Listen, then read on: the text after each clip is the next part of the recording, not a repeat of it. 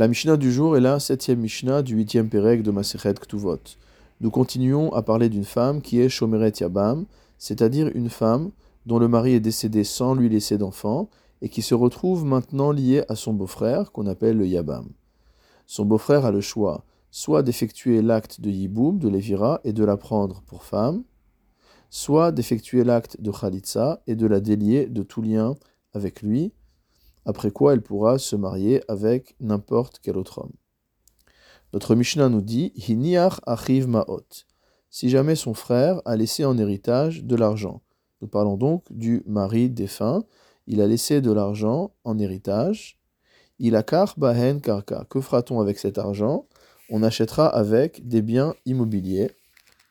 Vehu ochel perot.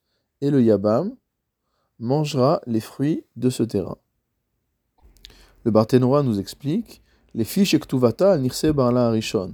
La Ktuba de cette femme reste liée au bien de son premier mari. Les fichar, c'est pourquoi Nirse Amet Acharain Liktuvata. Les biens qui ont appartenu aux morts, qui ont appartenu à son mari défunt, continuent à assurer la garantie de sa Ktuba. Et là, Shayabam Ochel Perot Imeyabem Ota. Mais le Yabam, si jamais il finit par épouser sa belle-sœur, pourra manger des fruits de ses biens. Mais Savar et le Tana pensent, Metal Tele Liktuba, que des biens meubles sont également assujettis à l'Aktuba dans ce cas-là, puisqu'on parle ici de fruits et on parle d'argent, donc des biens meubles, ils sont assujettis à l'Aktuba et pour cette raison-là, on doit les utiliser pour acheter un bien immeuble qui constituera une garantie et dont le Yabam mangera les fruits. La Mishnah continue Perot atlushin mina.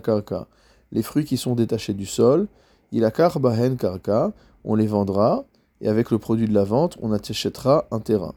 Vehu ochel perot, et à nouveau, le yabam mangera des fruits de ce terrain. Hamechubarim bakarka, au contraire, les fruits qui sont liés au sol. Amar Rabbi d'après Rabbi Meir, que doit-on faire? Nous avons déjà vu ce principe. On estimera combien le terrain vaut avec les fruits dessus, vekama henyafin belo perot, et combien le terrain vaut sans ses fruits.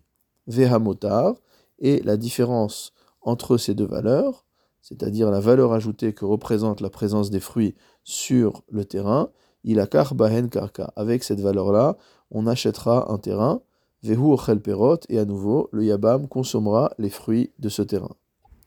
En effet, tous les fruits qui ont poussé dans le domaine du mari qui est défunt constituent également une garantie pour l'actuba de la Shomeret Yabam, et le Yabam ne pourra pas manger de fruits, sauf s'ils ont poussé une fois qu'ils sont dans son domaine, c'est-à-dire une fois qu'il a fait le Yiboum.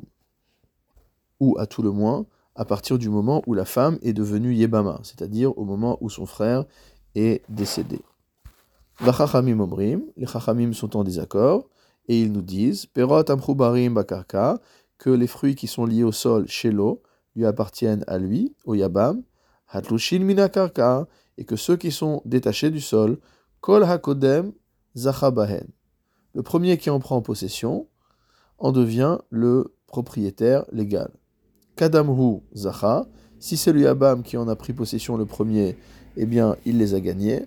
Kadmahi, si jamais c'est la femme qui en a pris possession la première, alors c'est elle qui a gagné la possession de ces fruits. Quand on dit qu'elle en a pris possession la première, c'est qu'elle l'a fait du vivant de son mari. Et pour cette raison-là, il a bahen karka, ces fruits sont considérés comme faisant partie de la garantie de Saktuba. On va donc vendre ces fruits et acheter avec un terrain. Vehu ochel perot et le yabam mangera des fruits de ce terrain. Kenasa, à partir du moment où le Yabam épouse la Yevama. Il décide donc d'accomplir le Levira.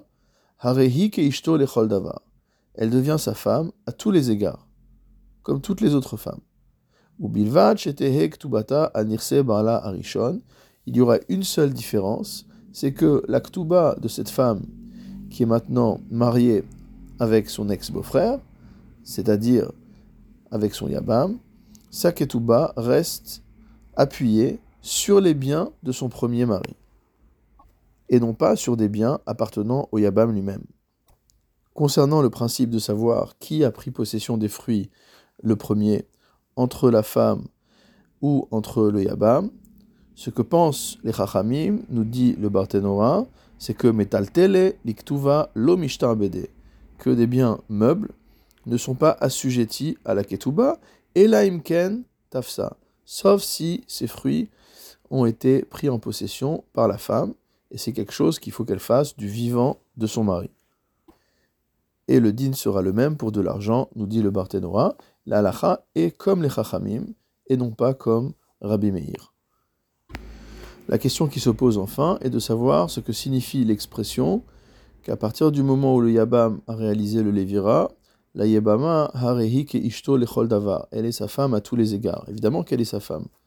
Qu'est-ce que vient nous apprendre cette phrase? Le Barthénora explique chez Megaresha Beget, c'est que s'il veut la répudier, il le fera avec le get, et non pas avec la Khalitsa, puisqu'il l'a déjà épousée, ou Marzira, et il peut également la reprendre comme épouse, après l'avoir divorcée.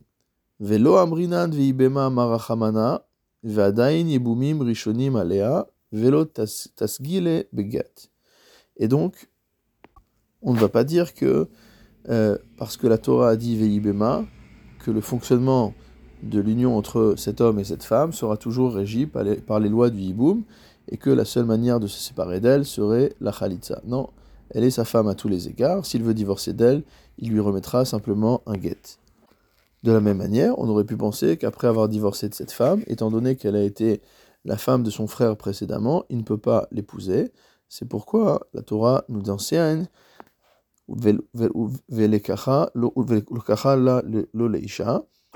il la prendra comme femme, c'est-à-dire que chez à partir du moment où il l'a prise, alors elle est comme sa femme, c'est-à-dire qu'il peut aussi bien la répudier que la reprendre comme épouse.